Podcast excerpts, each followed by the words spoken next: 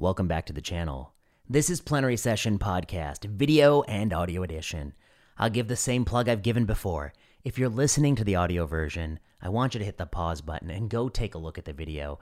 For my ASCO coverage, I'm doing a lot of visuals, and as they say, a picture's worth a thousand words. Now, look, I'm not happy about it either. I'm like you. I prefer to listen to content audio only when I'm on the go. I don't got time to look at any videos. But for this, make an exception. I urge you, make an exception.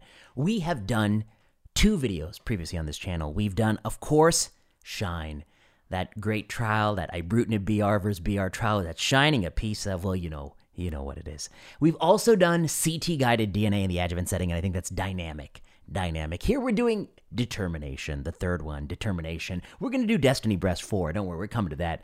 And we might even do that Luis Diaz uh, locally advanced rectal cancer paper in New England Journal. But we're gonna we're gonna do a lot of these. I'm gonna try to do as many as I can. I got to do determination. This is we are determined to keep doing transplant. That's what they might as well have called it. We're determined to do it, and that's the response. So. Let's just hit it. Okay, this is multiple myeloma. We're, we're switching a lot of hats here. First, we are in the um, mantle cell lymphoma space. Then we're in the um, adjuvant stage two colon space, and now we're in multiple myeloma, my favorite stomping ground. You know me, I love love thinking about multiple myeloma, and I had a blistering podcast a few weeks ago where I talked about how it's a field that probably is one of the most captured because you have so many randomized control trials and you just don't even know basics. What's the best second line therapy? Does anyone actually have a survival benefit from auto? Uh, you know, et cetera, et cetera. And there are many other questions. And what is even the best frontline therapy? There's a huge debate about that because there's lack of good head-to-head comparative trials. We get determination. Now, this is triplet therapy, transplantation, and maintenance until progression in multiple myeloma. Richardson and colleagues, New England Journal is out now. I've got a lot to say about this. Let's hit it. The burden of proof. I got to start by talking about the burden of proof. Now, we know that unlike other disease settings, auto transplant in multiple myeloma is supported by randomized controlled trials from 1982. It's supported by old studies and back in the day when all you had was some melphalan, some vincristine, and some cyclophosphamide. It was a wise idea to do an auto transplant. You had a survival benefit. But then what happened? We had IMiDs, we had thalidomide and lenalidomide and pomalidomide, and we had proteasome inhibitors, carfilzomib and bortezomib, and we had CD38 antibodies, daratumumab, and that other one that has no purpose because it costs the same and has no other value or niche. I, you know who you're talking about. We've had an explosion of other categories of drugs, including now we're moving to BiTEs and CAR T and BCMA as a target and uh, et cetera, et cetera. There's so many things in multiple myeloma now, and so many different combinations, retreating, giving something that somebody hadn't seen before again, et cetera, et cetera. And uh, we're at a point where it's just a totally different ball game. And in this new ball game, the era of novel therapies, I think there are only really two studies that assess the value of transplantation. There's the IFM 2009 study, and there is this study, Determination. The other studies just don't count. That's a bygone era. The next thing I want to say the burden of proof. The burden of proof when you take a patient for autologous stem cell transplant is on the transplanter. It's not on the patient, it's on the transplanter. Remember, we did auto transplants for breast cancer? Women underwent that procedure believing they'd live longer, live better. That turned out not to be true in six pooled randomized controlled trials. And this is the question in the modern era for the patients we're seeing in our clinic. Can you tell a patient, look them in the eyes and tell them, by offering you this procedure, people like you on average live longer, live better? You need to be able to say that to even offer something in biomedicine. You can't just say, I know there's a PFS benefit, there's no OS benefit, the quality of life is actually not so great. You can't say all those things and put the burden on the patient. The burden is on the doctor and the profession to justify why we're doing what we're doing. You know, we have to prove under what circumstances our therapies work. And you know what? There are these flip flops in medicine that happen from evolving standard of care. And in fact, aspirin in healthy people might just be one, uh, but this is certainly in that bucket. The old trials don't don't count. We got two trials in the modern world. Okay, the next point. There are only two things patients care about quantity of life and quality of life. They care about how long they live and the quality of their life for that journey. Okay, those are the two things they care about. They don't sit around thinking, my MRD level is 1 times 10 to the power minus 7. No, they don't think that. The doctor has to tell them about MRD. And once you tell somebody about MRD, it's a scary boogeyman. I mean, it can loom on your shoulder, just like you we used to tell patients you didn't achieve CR, and that can be sort of um, some sort of burden that they face. We should be very careful before telling people all this information without knowing that that information is useful or can be lead to improved outcomes. Okay, so they care about living longer, living better. That's what we're going to talk about. The next thing I want to say, the elephant in the room. Auto transplants are big money. They're lucrative. They put food on the table. I have a quote here that says they have a mean payer cost of almost $150,000. I think that's the mean payer cost in, in one study, and there may be a range. And I know, I know, I know this to be true. I know some people who early in their career, they came out hot, guns blazing. They said, in the era of novel drugs, you don't need to transplant in CR1. They said that.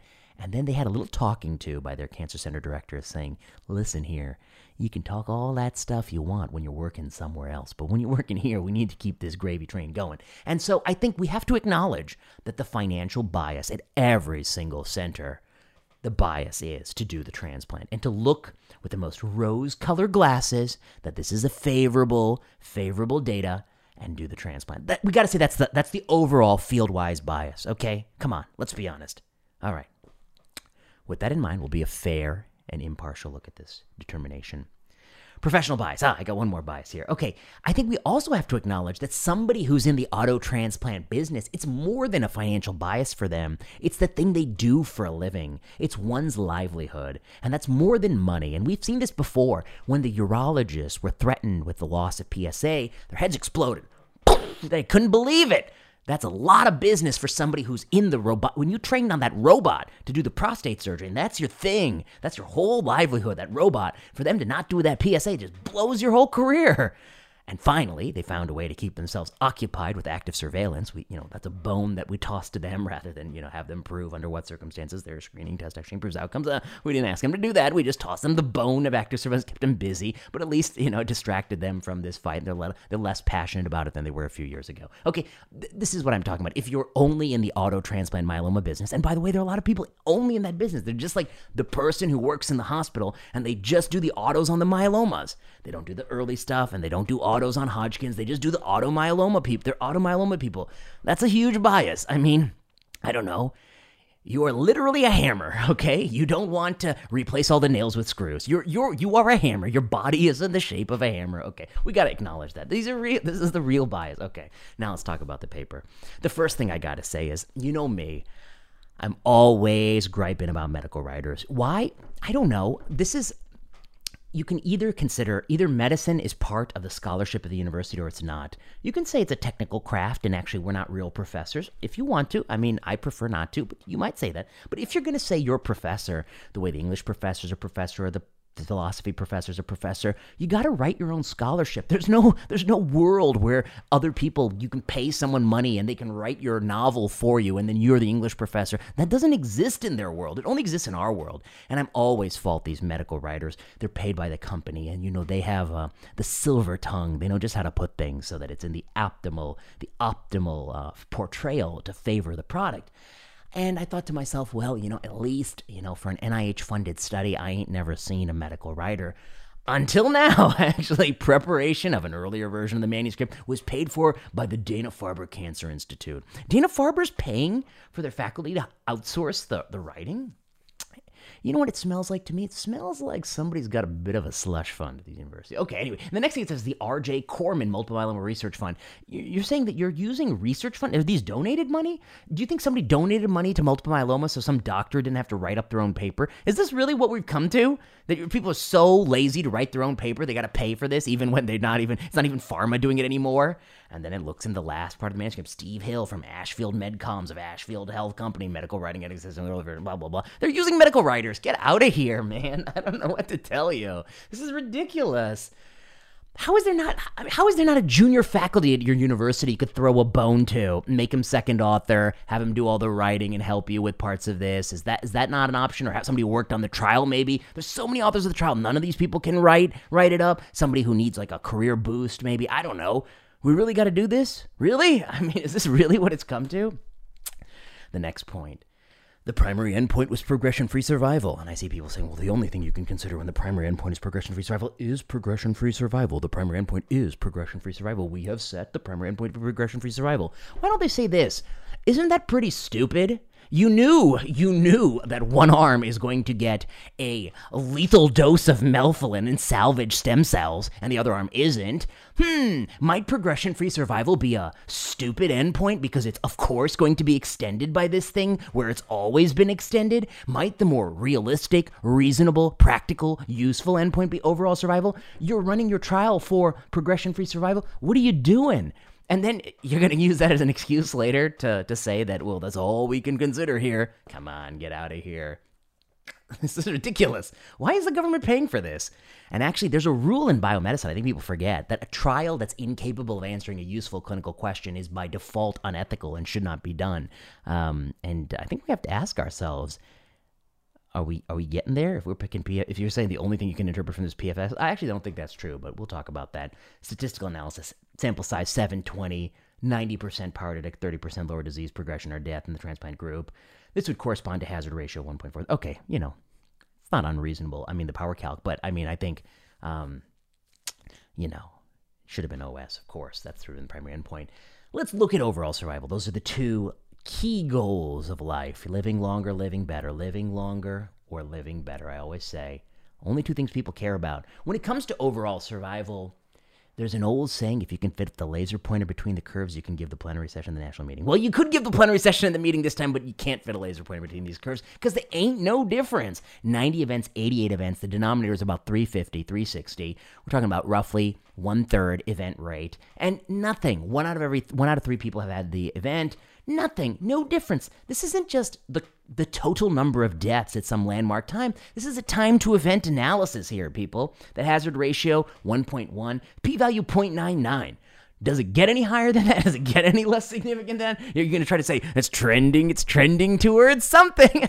it's trending towards 0.05. It's only 0.99. I don't know. What are you going to say? Um, and then they have the little Bonferroni thing in the comments. Sure, yeah, I, I get it. Okay, one third of the people died roughly. It's time to event, so it's got you know a lot of ability in this graph to say it don't look like nothing much is going on. It looks like this is not going to have a survival benefit. It looks as negative as negative can look. Somebody said, well, you know, you can't look at OS until the median is reached. You can't say it's equivalent, roughly the same.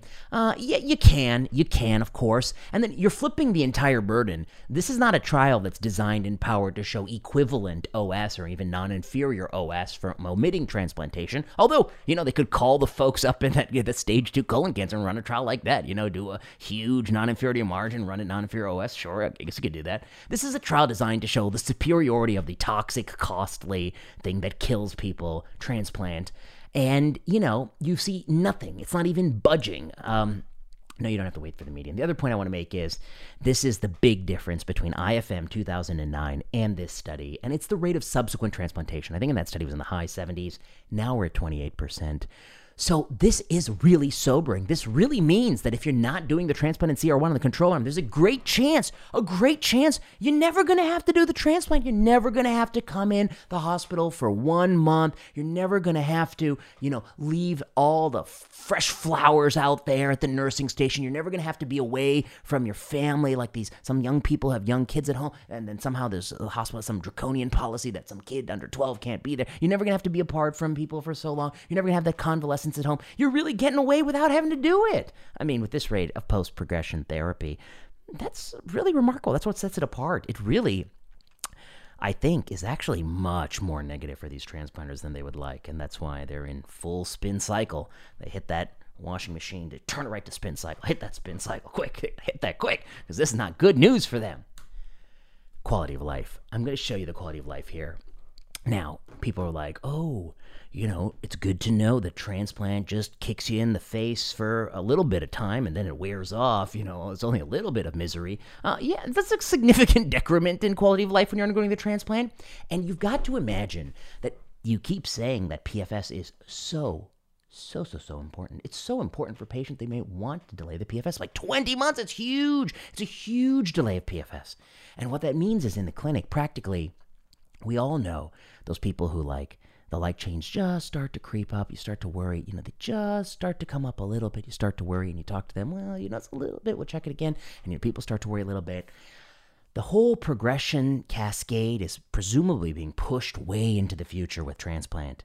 And what that should mean is that in year one, year two, year three, the quality of life on the transplant arm should be getting better and better and better because they're not going to have to deal with that progression or even the thought that they might progress in the future because there's just a little, little uptick little uptick in their free light chain, little uptick in their M protein. They don't have to worry about that because you've punted that way into the future, right? And if that were true, you'd see a big benefit in health related quality of life in years two and three. And you don't. You don't see, um, you know, just a little bit of separation.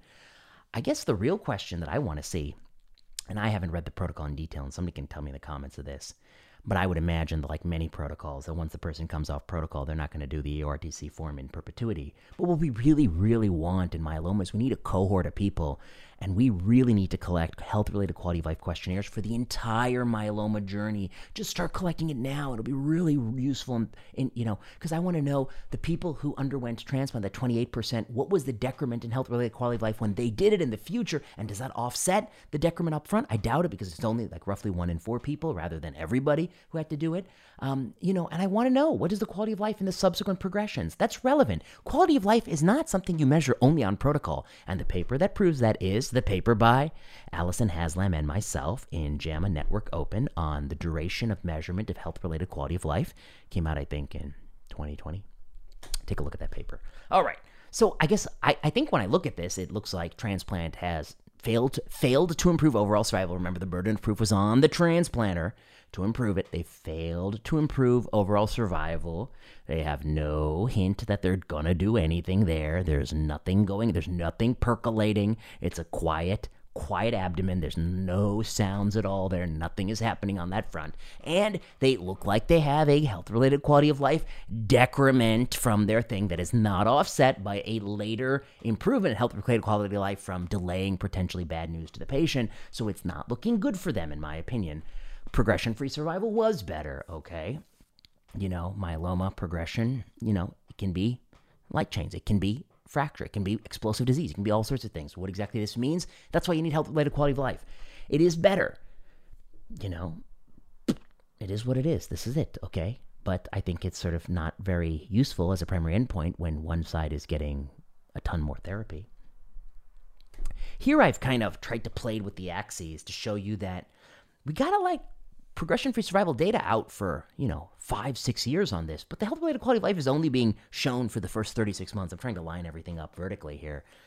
You know, but the point I want to make here is that you still see significant separation in progression and still no commensurate change in health related quality of life favoring transplant post transplant, as one might expect, because all that bad news is being pushed in the future. Presumably, that would translate into some feeling of better. You know, you're doing better when you're filling out that form, and you just don't see that.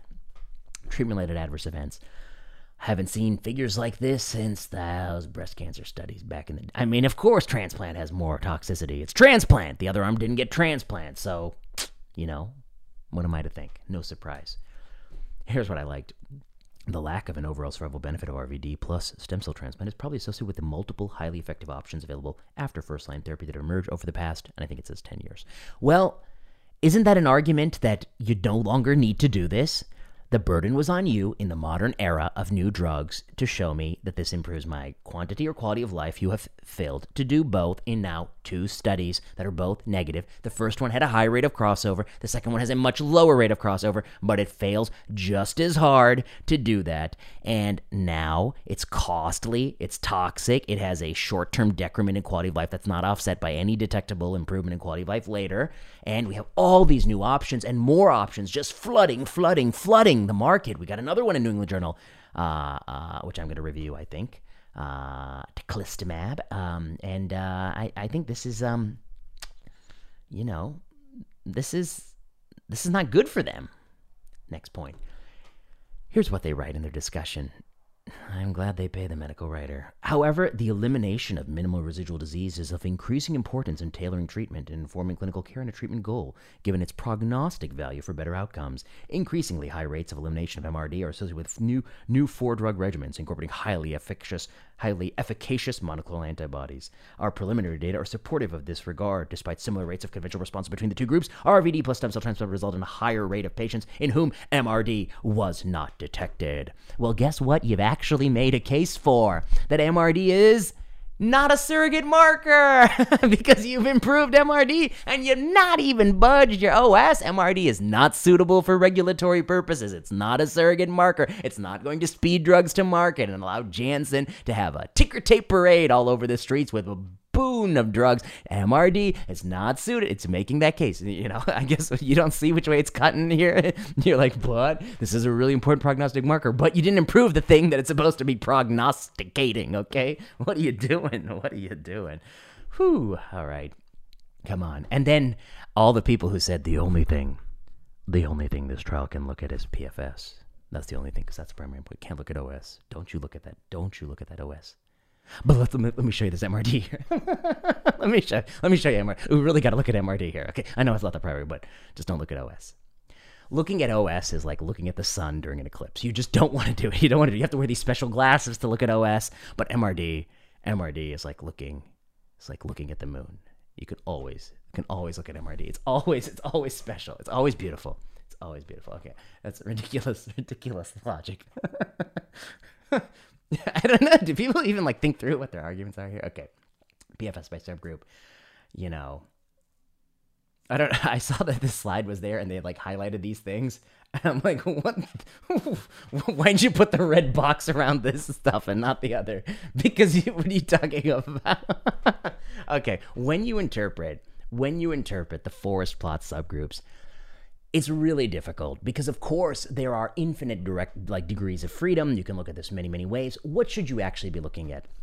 I think the only thing you can look at is like roughly is the point estimate and confidence interval roughly in the same direction? And if it's roughly in the same direction then you know we can say that we don't have any strong evidence to suspect that there is a treatment interaction here. It's roughly in the same direction. Now, if you were really good and you knew what you're doing, like the recovery trial investigators, you'd crank that sample size up so big that you could do the pre specified subgroup analyses and power an interaction statistic looking for a p value that it actually interacts by that. And they, in fact, found that. That's the reason why we gave Dex in mechanical ventilation and O2, but not in hospital, not on O2, because they had powered for interaction. These people don't got power for that. They don't got. They don't even get. They don't got power for OS. You think they got power for looking at subgroup interactions? No. They just put that divide p by 0.7, divide divide 0.05 by 7 in the little the side of the little diagram. Okay, um, they don't have power for this. Um, I don't know. Are they trying? Uh, were they talking about racial differences? I don't think. No, I would assume. Uh, my interpretation of this is that there would be no reason to suspect any differences by race. Um, I'm glad that they have actually included African Americans in this uh, trial. Uh, perhaps we would do that more often in the future. I think that would be very important because this is a disease that has a disproportionate impact on African Americans. BMI, are they trying to say that low BMI is benefiting them? I don't. what, what do you? I don't know. I would interpret nothing out of that. I would nothing out of the ISS. Nothing out about the RISS. I mean, there's nothing to interpret here. I don't know why they even showed it and put those little red boxes around. I wish I had been there. Actually, no, I didn't. I'm glad I'm I'm glad I'm looking at this with fresh eyes. I don't want to know what they're thinking. There's a positive note. Let me end this video with some positive notes. The first positive note. Manni Mohyuddin, he's the he's the great hope in multiple myeloma. They've been years of waiting for the it was one, it was once prophesized in multiple myeloma that there would be a dark age. And in the dark age, there would be a proliferation of industry sponsored clinical trials. The NCCN would literally recommend every single drug every KOL or near every KOL would be receiving personal payments from the biopharmaceutical industry, and they would be competing in a race to the bottom for who to put their name as first and last author to do the most inappropriate or flawed study. Boston was prophesized as being the worst, but there was always the myth, the myth that there would someday be the one, the great hope in myeloma who would come and correct the field. And uh, I mean, actually, it's a great, it's a great place for mythology story. I'm hoping that it's Manni because I think he's the person who might do it. He might pull it off. Here's what he writes. I'm a transplanter, but this will make me slightly this will make me slightly less likely to do early transplant for all. Despite no auto and low crossover, control lived long due to effective subsequent treatments and were spared the toxicity of auto. This will only get better with new therapies, CAR T and BiTEs. Good for him. He's absolutely right. The only way to interpret this is that you should be much less likely, perhaps very much less likely to do this. And to be honest, I mean, if you're an insurer, I think this is a great place that it's time to regulate. They're determined, well, you can regulate them because I think that, you know, they don't really have much of a leg to stand on. But I'll make another point about insurers. I think people are really, people are always worried that the insurer is some boogeyman trying to like lower healthcare payments because they make more money. You understand the medical loss ratio. The medical loss ratio capitates their profit as a fraction of revenue at 0.2. And as long as that's the case, it's like me telling you that, you know, I'm going to buy a pizza and you're allowed to eat 20% of the pizza and you're really, really hungry. What size pizza should I buy? The answer is extra large. And so actually insurers do have sort of, I think, even a long-term incentive to grow healthcare spending. So they're not always the boogeyman you think they are. You don't really understand their incentives. They have incentives to buffer year-to-year variability, etc. I don't want to get into it all. But anyway, let's just say I do think that there is place for payers. Maybe Medicare. Medicare. Come on. Medicare, step up. Step up Medicare they, they, they, you paid for the study and they got the medical writer to write it using their research funds but you know you can cut it you can cut the payments to this and you ought to because i think this needs to be discouraged now um, aaron goodman my other great hope. I agree. As a transplanter data suggests it's very reasonable to delay until relapse and maybe not to do for some. Good for you aaron. You're right sir.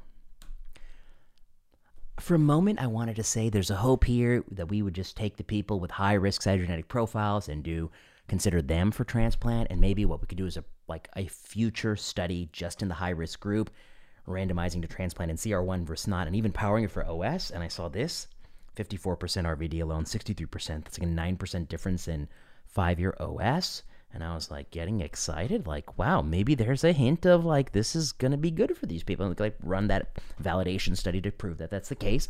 I was getting excited, and then I looked at the forest plot. I looked at the forest plot, you know, and you know, I don't know what to say.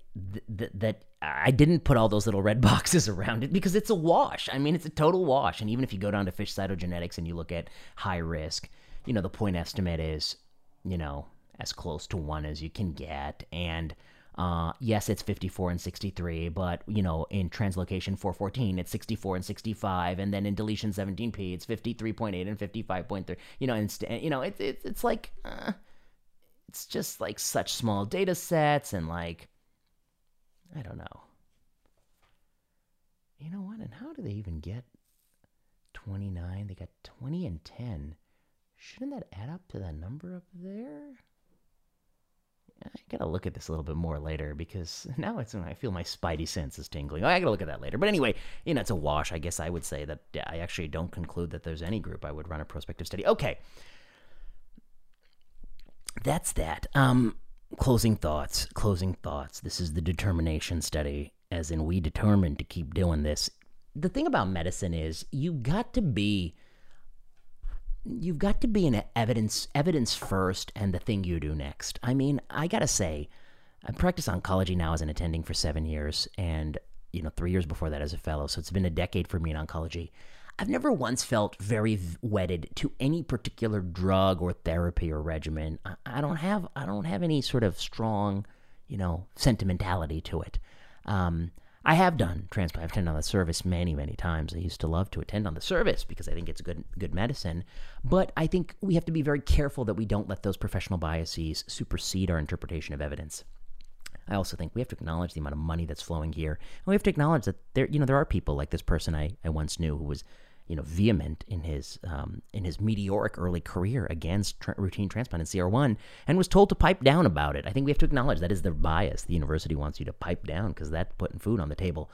Now we have two randomized control trials, and there ain't no lick of improvement in OS. And this occurred in the setting of low crossover. You can't even hang your hat on that. Um, I think you need to do either a very large mega study to settle this once and for all. Maybe CMS should actually put auto transplant for myeloma and CR1 as part of coverage with evidence development. CMS, that's a great idea, actually. I just thought of it as I'm talking.